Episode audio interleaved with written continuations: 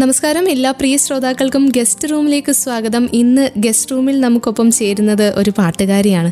പിന്നണി ഗായികയായിട്ടുള്ള പുഷ്പവതി മാം ആണ് ഇന്ന് നമുക്കൊപ്പം ചേരുന്നത്. നമുക്കറിയാം നമുക്ക് അറിയാവുന്ന ഒത്തിരി പാട്ടുകൾക്ക് പിന്നിൽ ഈ മാമിന്റെ ശബ്ദമാണെന്ന് നമുക്ക് പക്ഷേ തിരിച്ചറിയണമെന്നില്ല. അങ്ങനെ ഒരു തിരിച്ചറിയപ്പെടാതെ പോയ ഒരു ഗായിക എന്നൊരു വിഷമം മാമിനുണ്ട്.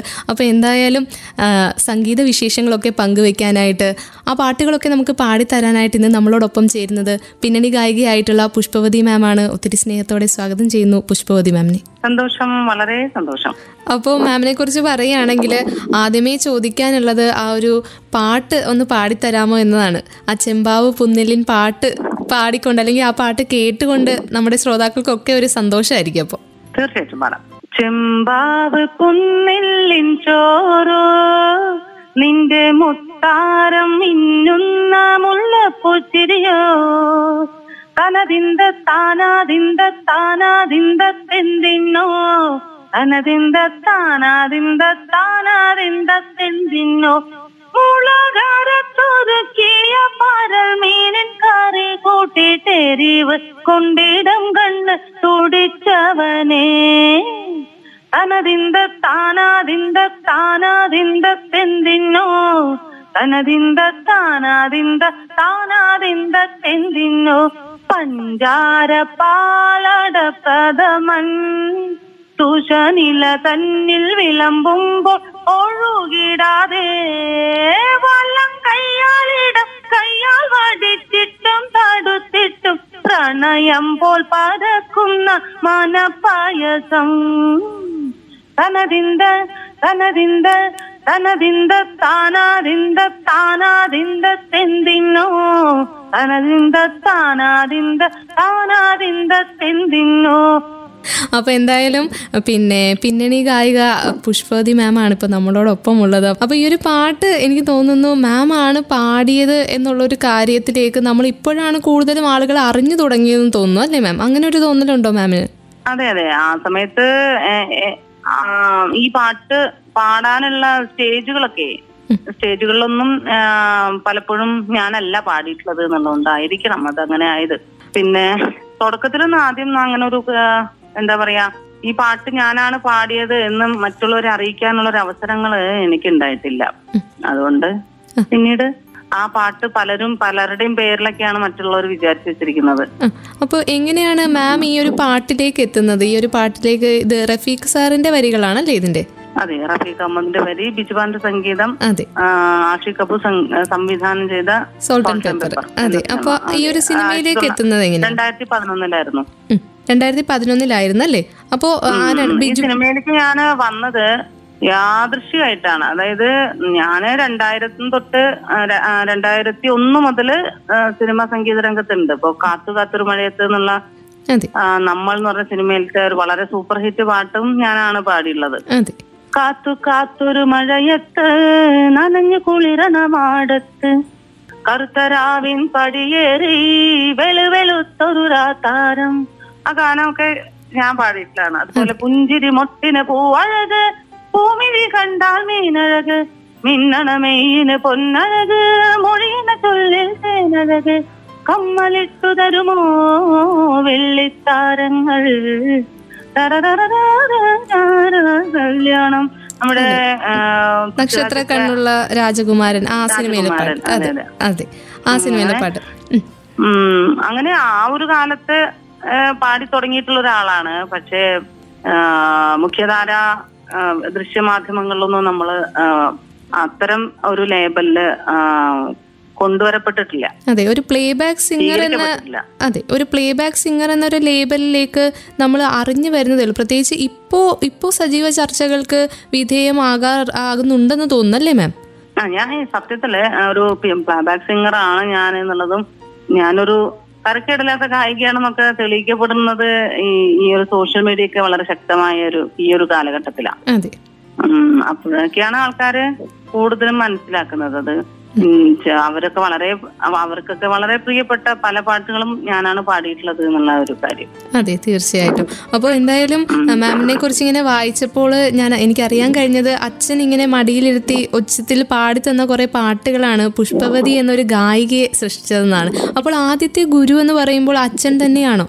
അച്ഛൻ ഗുരു എന്നുള്ളതിനേക്കാൾ അച്ഛൻ അച്ഛന്റെ ഒരു ജന്മ അച്ഛന്റെ കഴിവുണ്ടല്ലോ. പാടാനുള്ള ഒരു കഴിവ് അത് ബൈ ബർത്ത് എനിക്ക് എനിക്ക് കിട്ടി.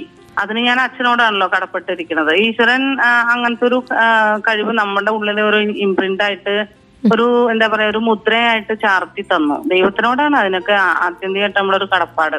തീർച്ചയായിട്ടും. പിന്നെ അച്ഛൻ മടിയിലെത്തി നിറയെ പാട്ട് പാടി തന്നിരുന്നത് വേറൊരു വഴി ഉണ്ടായിരുന്നില്ല. വേറെ പാട്ടുകൾ കേൾക്കാനൊക്കെ. അന്നത്തെ കാലത്ത് അങ്ങനെയായിരുന്നു. ജീവിത സാഹചര്യമൊക്കെ അച്ഛൻ പാടി കേട്ട് കേൾക്കേണ്ടി വന്ന ഒരു ഇത്. പിന്നെ വല്ല തിയേറ്ററുകളിലൊക്കെ പാട്ട് വെക്കുമ്പോ ഈ മൈക്ക് വഴി കാറ്റിലൊഴുകി വരുന്ന പാട്ടുകൾക്ക് ചെവി ഓർക്കുക. ഇങ്ങനെയൊക്കെയായിരുന്നു അന്നത്തേക്ക്. ഒരു കാലം ഒരു പത്ത് ഒരു പത്ത് നാൽപ്പത് കൊല്ലം മുമ്പേക്കുള്ള ഒരു ചരിത്രങ്ങളാണല്ലോ അച്ഛന്റെ മടിയിലിരുന്ന് പാട്ട് കേട്ട ആ ഒരു കാലം എന്നൊക്കെ പറയുമ്പോ. തീർച്ചയായിട്ടും. ആ കാലത്തൊക്കെ ഒരുവിധം കുറെ നമ്മുടെ സൊസൈറ്റി തന്നെ പൊതുവെ അത്രയും കൂടെ ഡെവലപ്ഡ് അല്ല. ഫിനാൻഷ്യലി അങ്ങനെ പലരും ബുദ്ധിമുട്ടുകളൊക്കെ അനുഭവിച്ചു തന്നെയാണ് വളർന്നുണ്ടാവുക. അതെ അതെ. എന്ന് തോന്നുന്നു. അതെ അപ്പോൾ ഈ ഒരു സംഗീതത്തിൽ നമ്മുടെ ഗുരുക്കന്മാരെ കുറിച്ച് ചോദിക്കുമ്പോൾ ആ- ഓർമ്മകൾ എന്തൊക്കെയാണ്? ആദ്യത്തെ ഗുരു ആരായിരുന്നു? എന്റെ ആദ്യ ഗുരു ദ്രൗപതി ദ്രൗപദി നങ്ങ്യാർ എന്ന് പറഞ്ഞ ടീച്ചറാണ്. ടീച്ചർ ഒരു അഞ്ചു പൈസ പോലും എന്റെ അടുത്തുനിന്ന് ട്യൂഷൻ ഫീസോ ആയിട്ടൊന്നും അങ്ങനെ വാങ്ങിച്ചിട്ടല്ല പഠിപ്പിച്ചിട്ടുള്ളത്. അതുകൊണ്ടായിരിക്കണം എനിക്ക് പഠിക്കാൻ തന്നെ പറ്റിയത്. ടീച്ചർ എന്റെ അടിസ്ഥാനം നമുക്ക് എപ്പോഴും ഫൗണ്ടേഷൻ നന്നാവണല്ലോ.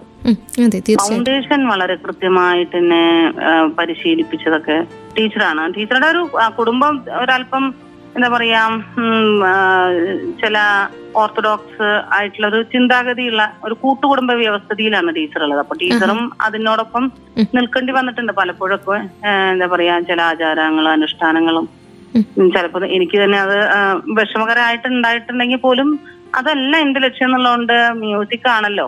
ആത്യന്തികമായിട്ട് ടീച്ചറെ നിന്ന് അറിയാൻ പോകുന്നത് ഞാൻ സംഗീതം ആയതുകൊണ്ട് സംഗീതത്തിന് മാത്രം ശ്രദ്ധിക്കുകയായിരുന്നു. പിന്നീട് പിന്നീട് കുറച്ചുകൂടെ മുതിർന്നു വന്നപ്പോൾ മറ്റ് ഗുരുക്കന്മാരുണ്ടായിട്ടില്ലേ മ്യൂസിക്കിൽ തന്നെ? പിന്നെ ഞാൻ പാലക്കാടാണ്. പാലക്കാട് സംഗീത കോളേജിലാണ് ഏഴ് വർഷം പഠിച്ചത്. ഗാനഭൂഷണം ഗാനപ്രവീണ. അങ്ങനെ ഏഴു വർഷം സംഗീത കോളേജിൽ പഠിച്ചു.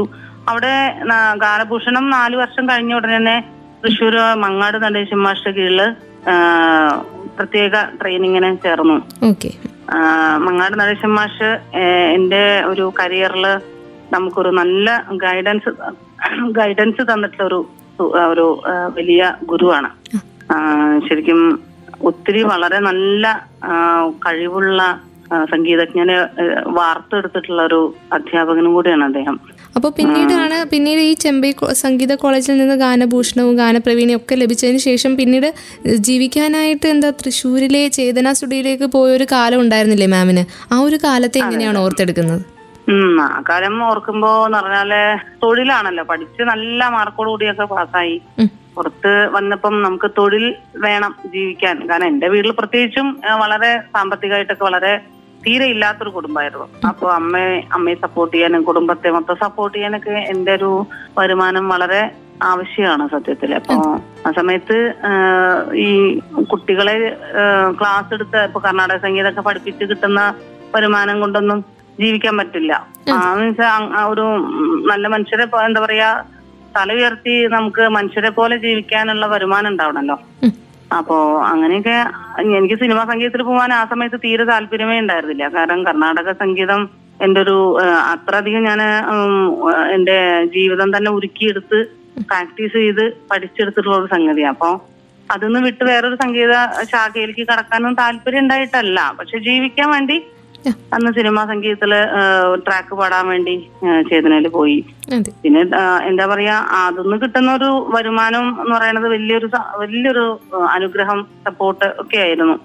അതുകൊണ്ട് പിന്നീട് അതിലങ്ങ് തുടരായിരുന്നു. പിന്നീട് കുറച്ചും കൂടെ അതായത് കർണാടക സംഗീതത്തിൽ കുറച്ചും കൂടെ നമുക്കൊരു നല്ല ഒരു പ്രതിഫലം കിട്ടുന്ന ഒരു ജോലി ഖത്തറിൽ ദോഹയിൽ കിട്ടിയപ്പോ ഞാൻ ഖത്തറിലേക്ക് പോയി. അങ്ങനെയാണ് ഉണ്ടായത് പിന്നെ അവിടുന്ന് നേരെ രണ്ടു വർഷമേ നിന്നുള്ളൂ. കാരണം കുറച്ച് നമ്മളൊക്കെ ഒരു സോഷ്യൽ ലൈഫുള്ള ഒരു വ്യക്തിയായിരുന്നു.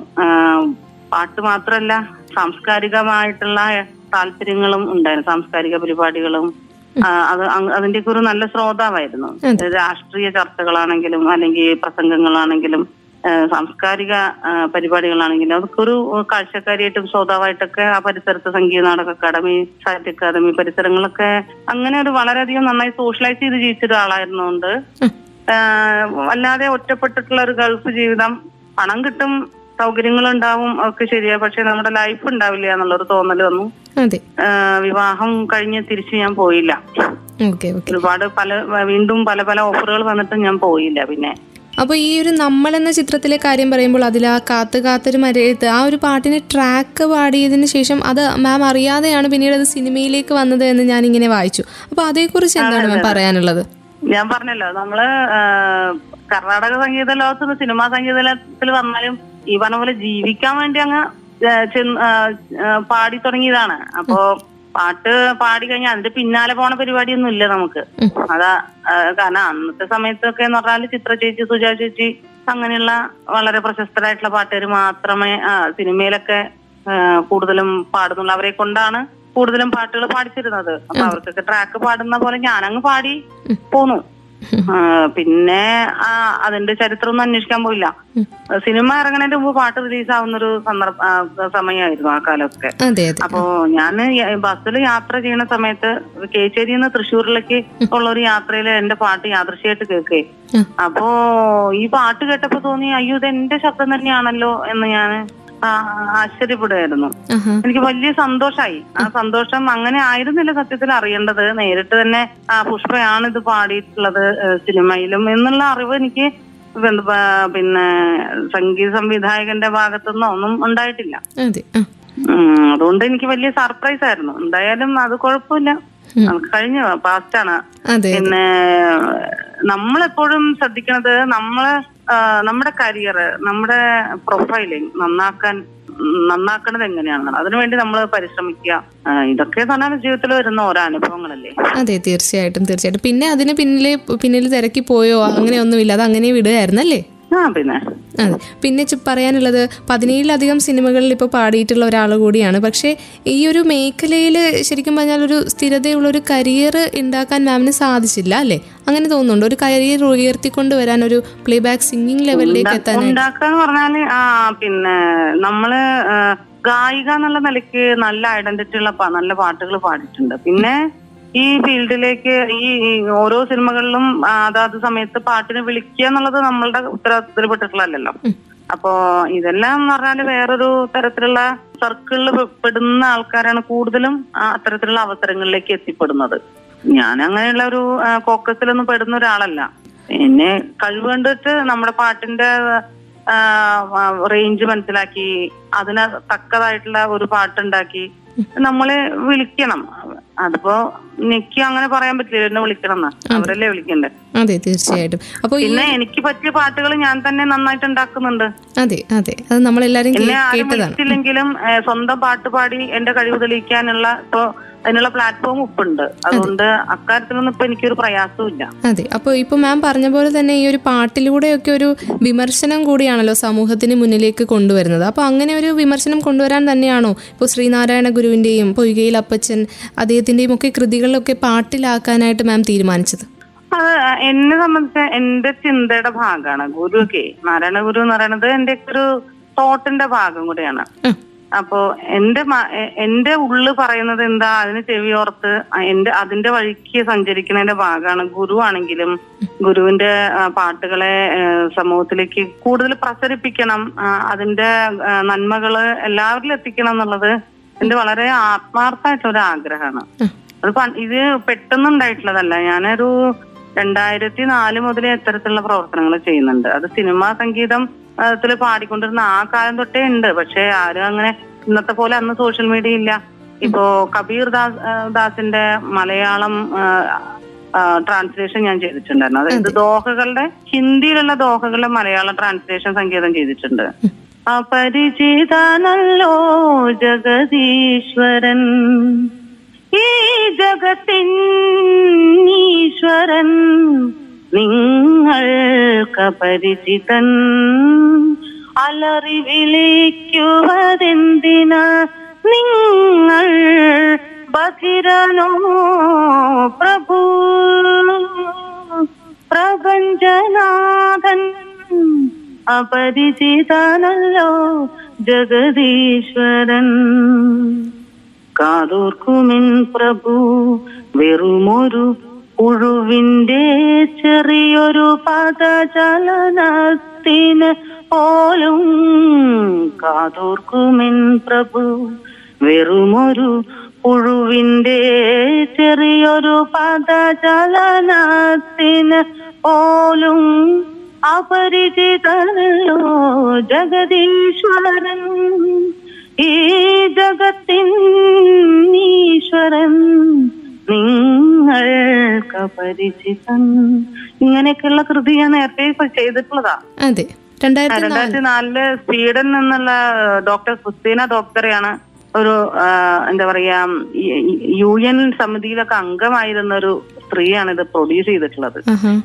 ഇതൊന്നും ഇതൊന്നും ഇവർ ഇപ്പോ അതിനുശേഷമൊക്കെ ഈ കബീറിന്റെ ദോഹകളെ കുറിച്ചുള്ള ചരിത്രങ്ങളൊക്കെ ഇവിടെ ദേശാഭിമാനിയിലൊക്കെ വരികയുണ്ടായി. ഞാൻ ഈ മലയാളത്തിൽ ചെയ്ത ഒൻപത് പാട്ടുകളെ കുറിച്ചിട്ടുള്ള ഒരു ചരിത്രം അതിൽ വന്നില്ല. അപ്പൊ ഇവർ എന്തുമാത്രം കാര്യങ്ങളെ മനസ്സിലാക്കിയിട്ടാണ് ഇത്തരം ഇത്രയും സർക്കുലേഷനുള്ള പത്രത്തിലൊക്കെ എഴുതുന്നത് എന്നുള്ളതാണ്.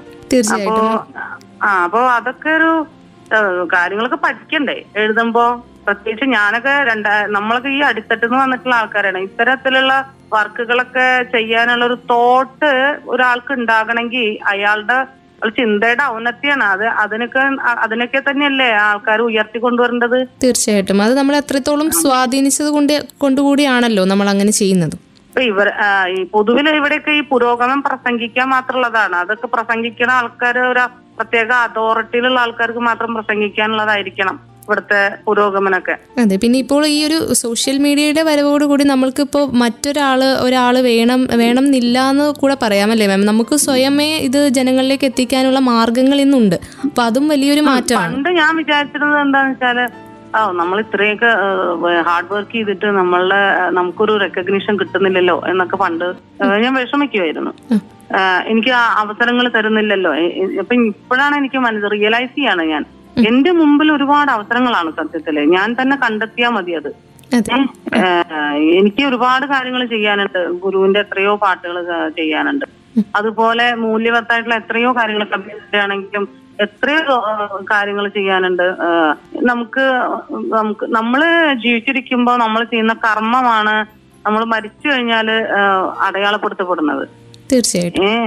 അല്ലേ നമ്മൾ ജീവിച്ചിരുന്നു എന്നുള്ളതിന്റെ ഒരു തെളിവ് നമ്മൾ ചെയ്ത കർമ്മമാണല്ലോ. തീർച്ചയായിട്ടും. നന്നാക്കണം. അതെ. നമ്മളെ കർമ്മം നന്നാക്കുക എന്നുള്ളതാണല്ലോ ചെയ്യേണ്ടത്. ഈ നാരായണ ഗുരുവിന്റെ ഒരു വചനം ഉണ്ടേ നല്ലതല്ല ഒരുവൻ ചെയ്ത നല്ല കാര്യം മറപ്പത് എന്ന് നല്ലതല്ലാത്തത് മറക്കാം. ഉടനെ മറക്കണം എന്നും പറഞ്ഞിട്ടുണ്ട് ഗുരു. അതെ തീർച്ചയായിട്ടും. തീർച്ചയായിട്ടും. പിന്നെ പിന്നെ മറ്റൊരു കാര്യം ചോദിക്കിയപ്പോൾ മാധവിക്കുട്ടിയുടെ ഗസലുകളൊക്കെ കമ്പോസ് ചെയ്തിട്ടില്ലേ? അപ്പോൾ അതിൽ അറിയുന്നു പ്രിയനെ നിൻ പ്രണയം എന്ന് പറഞ്ഞൊരു പാട്ടുണ്ടായിരുന്നില്ലേ മാം ഓക്കെ ഓക്കെ. അറിയുന്നു പ്രിയനെ നിൻ പ്രണയം. ഒഴിഞ്ഞ കടലാസു കൂടെന്ന് അറിയുന്നു പ്രിയനെ നിൻ പ്രണയം. ഒഴിഞ്ഞ കടലാസു കൂടെന്ന് സവർണശീല പൊതിഞ്ഞു നീ നീട്ടും. സവർണശീല പൊതിഞ്ഞു നീ നീട്ടും. ശുഷ്കമാം സമ്മാനമെന്ന് ശുഷ്കമാം സമ്മാനമെന്ന് അറിയുന്നു പ്രിയനെ നിൻ പ്രണയം. ഒഴിഞ്ഞ കടലാസ കൂടെന്ന് അപ്പോൾ എന്തായാലും ഒത്തിരി സ്നേഹമുണ്ട് കേട്ടോ ഈ ഒരു പാട്ട് ഇപ്പൊ പാടി തന്നതിൽ അപ്പോൾ പിന്നെ ചോദിക്കാനുള്ളത് ഇപ്പോൾ ഈ പാട്ടിലെ ഒരു ഇഷ്ടങ്ങളെ കുറിച്ചാണ് ഇപ്പോൾ കർണാട്ടിക് സംഗീതവും ഫോക്ക് ഗാനങ്ങൾ അങ്ങനെ പല വിധത്തിലുള്ള പാട്ടുകളുണ്ടല്ലോ. അപ്പോൾ മാമിന് ഏറ്റവും കേൾക്കാൻ ഇഷ്ടമുള്ള പാട്ട് പാടാൻ ഇഷ്ടമുള്ള പാട്ട് അങ്ങനെ ഒരു പിന്നെ ഇഷ്ടമുണ്ടോ? ആ എനിക്ക് പൊതുവെ എനിക്ക് ഈ സൂഫി ഖവാലി അതുപോലെ ഹിന്ദുസ്ഥാനി ക്ലാസിക്കൽ ഇൻസ്ട്രുമെന്റൽ മ്യൂസിക് ഇതൊക്കെയാണ് ഭയങ്കര ഇഷ്ടമുള്ളത്. പിന്നെ അതുപോലെ ഈ ആഫ്രിക്കൻ മ്യൂസിക് ഭയങ്കര ഇഷ്ടമാണ്. പലതരത്തിലുള്ള മ്യൂസിക് ഇപ്പൊ അറബിക് മ്യൂസിക് എല്ലാം ഇഷ്ടമാണ്. ഏറ്റവും കൂടുതൽ അതൊക്കെ ചെയ്യും ഈ മലയാള സിനിമാ ഗാനങ്ങളൊന്നും ഒരുപാട് കേൾക്കാനൊന്നും വലിയ താല്പര്യമുള്ള ആളൊന്നുമില്ല. പക്ഷെ എന്നാൽ പോലും ജാനകിയമ്മയുടെ പാട്ടുകളെ ഭയങ്കര ഇഷ്ടമാണ്. പ്രത്യേകിച്ച് ബാബുരാജന്റെ സംഗീതത്തിൽ അതും നമ്മുടെ അല്ലെങ്കിൽ പിന്നെ തമ്പി സാർക്ക് എഴുതിയിട്ടുള്ള ആ പാട്ടുകളൊക്കെ ഭയങ്കര ഇഷ്ടമാണ് കേൾക്കാൻ. അതെ. അപ്പോൾ മാമിനെ സംബന്ധിച്ച് ഈ ഒരു പാട്ട് എന്ന് പറഞ്ഞാൽ ഒരു രാഷ്ട്രീയ പ്രവർത്തനം കൂടിയാണ് അല്ലെങ്കിൽ ഒരു സാമൂഹിക പ്രവർത്തനം കൂടിയായിട്ടാണ് കാണുന്നത് അല്ലേ? അങ്ങനെ ഞാൻ ചെയ്യുന്നതൊക്കെ അങ്ങനെയായി പോകുന്നതാ. അപ്പോൾ ശരിക്കും പറഞ്ഞാൽ ഇപ്പോ നിശബ്ദയാക്കാൻ ഞാനില്ല അല്ലെങ്കിൽ എന്നെ അങ്ങനെ നിശബ്ദയാക്കാൻ കഴിയില്ല എന്നൊരു തീരുമാനത്തിൽ നിന്നാണ് ശരിക്കും പറഞ്ഞാൽ സാമൂഹ്യ മേഖലയിലേക്ക് കൂടി മാം സജീവമാകുന്നത്. അപ്പോൾ നമ്മൾ അതിജീവനാണ്. ഇതെല്ലാം പ്രതിസന്ധികളെ മറികടക്കുന്നതിന്റെ ഭാഗമായിട്ടുള്ള എന്റെ ഓരോരോ മുന്നേറ്റങ്ങളാണ്. അത് നമ്മൾ നമ്മളെ സജീവതയിൽ എത്തിക്കുന്നു എന്നുള്ളതാണ്. അതെ അതെ. ഇപ്പോൾ ഖുറാനിലെ ഇഖ്ലാസിൽ നിന്നെടുത്തിട്ടുള്ള ആ ഒരു ഖവാലി രൂപത്തിലാക്കി പാടിയിരുന്നില്ലേ? അപ്പോൾ അത് കൂടുതലും ചർച്ചകൾക്കൊക്കെ വിധേയമായ ഒരു പാട്ട് കൂടിയാണ് സോഷ്യൽ മീഡിയയിൽ അപ്പോൾ ഈ ഒരു സോഷ്യൽ മീഡിയ വന്നതുകൊണ്ട് തന്നെ ഇപ്പോൾ കൂടുതൽ ആളുകളിലേക്ക് എത്തുവാൻ കഴിഞ്ഞെന്ന് തോന്നില്ല ഈ ഒരു സോഷ്യൽ മീഡിയയുടെ സാധ്യത മാം എങ്ങനെയാണ് അതിനെ വിലയിരുത്തുന്നത്? ഒരു മാധ്യമം എന്ന നിലയിൽ. മാധ്യമത്തെ കാണുന്നത് എങ്ങനെയാ വെച്ചാൽ ഇപ്പൊ സുക്കർബർഗ് അങ്ങനെ ഒരു സാധ്യത നമ്മുടെ മുമ്പിൽ എത്തിച്ചു തന്നെ വലിയൊരു ഭാഗ്യമാണ് സത്യം പറഞ്ഞാൽ. ഫേസ്ബുക്ക് എന്ന് പറയണതേ. എത്രയോ എത്രയോ നല്ല പാട്ടുകൾ നമുക്ക് യൂട്യൂബിൽ കാണാനും നമ്മുടെ പാട്ടുകൾ അപ്ലോഡ് ചെയ്ത് മറ്റുള്ളവരെ കേൾപ്പിക്കാനും ഒക്കെ ഉള്ള സാഹചര്യം ഉണ്ടെന്ന്. തീർച്ചയായിട്ടും. വലിയ അതൊക്കെ നമ്മൾ ഉപയോഗപ്പെടുത്താം അതെ. അതെ ഇങ്ങനെ എനിക്ക് തോന്നുന്നു ഇങ്ങനെ അറിയപ്പെടാതെ പോകുന്ന കലാകാരന്മാരും അല്ലെങ്കിൽ ചെറിയ കഴിവുള്ളവർ വരെ ഇപ്പം നമ്മൾ ഫേസ്ബുക്കിലൂടെയും ഒക്കെ നമുക്ക് മാറ്റങ്ങൾ അല്ലെങ്കിൽ അവർക്ക് ഉയരാനുള്ള ഒരു പ്ലാറ്റ്ഫോം കൂടിയാണല്ലേ? അതെ അതെ അതെ. തീർച്ചയായിട്ടും. അപ്പോൾ പക്ഷെ അതുകൊണ്ട് പക്ഷെ നമുക്ക് റവന്യൂ ഉണ്ടായിക്കോളന്നില്ല പക്ഷെ നമ്മളൊക്കെ ഇവിടെ ജീവിച്ചിരിക്കുന്നുണ്ട് പാട്ടുകാരായിട്ട് എന്നുള്ളത് അറിയുമല്ലോ ആൾക്കാർ അതെ ആൾക്കാരെ അറിയും. ഒരു സിഗ്നേച്ചർ ഇട്ട് പോവാൻ സാധിക്കും അല്ലേ? അപ്പോൾ ഇനി മാം ചോദിക്കാനുള്ളത് സംഗീതത്തിൽ ഇനി വരാനിരിക്കുന്ന പുതിയ പരീക്ഷണങ്ങൾ എന്തൊക്കെയാണ്? ഇപ്പോൾ മാധവിക്കുട്ടിയുടെ കണ്ടു പിന്നെ പിന്നെ താരാട്ട് പാട്ടുകൾ കുറേ എണ്ണം മാം ചെയ്തത് കേട്ടിട്ടുണ്ട്. പിന്നെ ഇനിയിപ്പോൾ എ- എന്തൊക്കെയാണ് ഇപ്പോൾ മനസ്സിലുള്ളത്? ഇപ്പോൾ ടാഗോറിന്റെ ഗീതാഞ്ജലി അതും അതിന്റെ ഭാഗമായിട്ട് ഇനി ചെയ്തിട്ടുണ്ട് അതെ. ചെയ്തിട്ടുണ്ട്. ചെയ്തിട്ടുണ്ട്. ഞാൻ യൂട്യൂബിൽ ഓപ്പൺ ആക്കിയിട്ടില്ല. ഓക്കെ. അപ്പോൾ ഇനിയിപ്പോൾ എന്താണ്? ഇനി പുതിയ പരീക്ഷണങ്ങൾ എന്തൊക്കെയാണ്? പരീക്ഷണശാല ഗുരുവിന്റെ ആത്മോപദേശ ശതകം ഞാൻ അതിന്റെ അർത്ഥവും അത് അത് ശരിക്കും കൃത്യമായിട്ട് അന്വയി അന്വയിച്ചും അതിന്റെ ആ ഒരു അർത്ഥമൊക്കെ മനസ്സിലാക്കി ഒരു അൻപതെണ്ണം ചെയ്ത് കഴിഞ്ഞു. ഇനി ഒരു അൻപതെണ്ണം കൂടെ ചെയ്യാനുണ്ട്. അപ്പൊ അതും കൂടെ കഴിഞ്ഞു കഴിഞ്ഞാൽ അത് പ്രൊഡ്യൂസ് ചെയ്യാൻ താല്പര്യമുള്ള ആൾക്കാരുണ്ട് എന്ന് പറഞ്ഞു പറഞ്ഞു വെച്ചിട്ടുണ്ട്. അപ്പോ നമുക്കൊരു ഇടയ്ക്കൊക്കെ ഈ പറഞ്ഞ പോലെ അഖണ്ഡമായിട്ട് ഇങ്ങനെ പോയിക്കൊണ്ടിരിക്കുകയാണ്. ഇടയ്ക്കൊരു ബ്രേക്ക് വന്നു. പിന്നെ അതങ്ങട് വീണ്ടും തുടങ്ങി വെച്ചിരിക്കുകയാണ്. ഇനിയും ഈ പറഞ്ഞ പോലെ ഇനി ഒരു കുറച്ചും കൂടെ ചെയ്യാനുണ്ട് സംഗീതം ചെയ്ത് കഴിഞ്ഞു കഴിഞ്ഞാൽ അതെ. അതൊരു വലിയൊരു ഗുരുവിന്റെ കൃതികളിൽ കൂടുതൽ കോൺസെൻട്രേറ്റ് ചെയ്യുക എന്നുള്ളതാണ് എന്റെ ഒരു വലിയൊരു താല്പര്യം. പിന്നെ സിനിമയിലൊക്കെ പാട്ട് വന്നു കഴിഞ്ഞാൽ സന്തോഷം. ആണ്. അപ്പോൾ ഈ രണ്ടായിരത്തി ഇരുപത്തി ഒന്നിൽ ആർക്കറിയാം എന്ന ചിത്രത്തിൽ ഒരു പാട്ട് പാടിയിരുന്നല്ലോ അല്ലേ? കിണറിലെ വീണ പൂനിലാവ് പോലെ കാലം കഴിയും.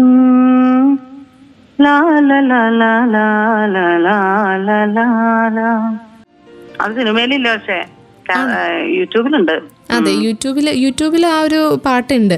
അപ്പോൾ ഈ രണ്ടായിരത്തി ഇരുപത്തൊന്നിൽ ആർക്കറിയാമാണ് പിന്നെ ലേറ്റസ്റ്റ് ആയിട്ട് വന്ന് നിൽക്കുന്നത്. അപ്പോൾ ഇനി സിനിമയിൽ നിന്ന് പാട്ടുകൾ വരികയാണെങ്കിൽ ഉറപ്പായിട്ടും പോയി പാടും അല്ലേ? തീർച്ചയായിട്ടും. അതൊക്കെ നമുക്ക് സിനിമ എന്ന് പറയുന്നത് നമുക്ക് കൂടുതൽ വിസിബിലിറ്റി തരുന്നൊരു ഒരു ഒരു പ്ലാറ്റ്ഫോം അല്ലേ? അപ്പൊ അത് വലിയ ആഗ്രഹമാണ്. പക്ഷെ കിട്ടി കിട്ടിയാൽ സന്തോഷം കിട്ടിയില്ലെങ്കിൽ ഓക്കെ അങ്ങനെയൊക്കെ പോകുന്നു. അതെ. അപ്പൊ എന്തായാലും എല്ലാവിധ ആശംസകളും പ്രാർത്ഥനയും എപ്പോഴും ഉണ്ടാകും. മാം ഇനിയും ഒരുപാട് അവസരങ്ങൾ തേടിയെത്തട്ടെ. കൈനിറയെ അവസരങ്ങൾ ഉണ്ടാവട്ടെ എന്ന് പ്രാർത്ഥിക്കുന്നു കേട്ടോ. Thank you okay okay. അപ്പോൾ ഇത്രയും സമയം നമ്മളോടൊപ്പം ചേർന്നതിന് ഒത്തിരി നന്ദി ma'am. Thank you thank you so much thank you so much മലയാള ഗാനശാഖയിൽ വേറിട്ട ശബ്ദത്തിന്റെ ഒരു ഉടമ കൂടിയാണ് പുഷ്പവതി മാം. മാമിന്റെ വിശേഷങ്ങൾക്കൊപ്പം കുറേയേറെ പാട്ടുകൾക്കൊപ്പം ഇന്നത്തെ ഗസ്റ്റ് റൂമും ഇവിടെ പൂർണമാവുകയാണ്. ഇത്രയും സമയം ഗസ്റ്റ് റൂമിൽ നിങ്ങൾക്കൊപ്പം ഉണ്ടായിരുന്നത് ഞാൻ കല്യാണി. തുടർന്നും കേട്ടുകൊണ്ടേയിരിക്കും radio Mangalam ninety one point two നാടിനൊപ്പം നേരിനൊപ്പം.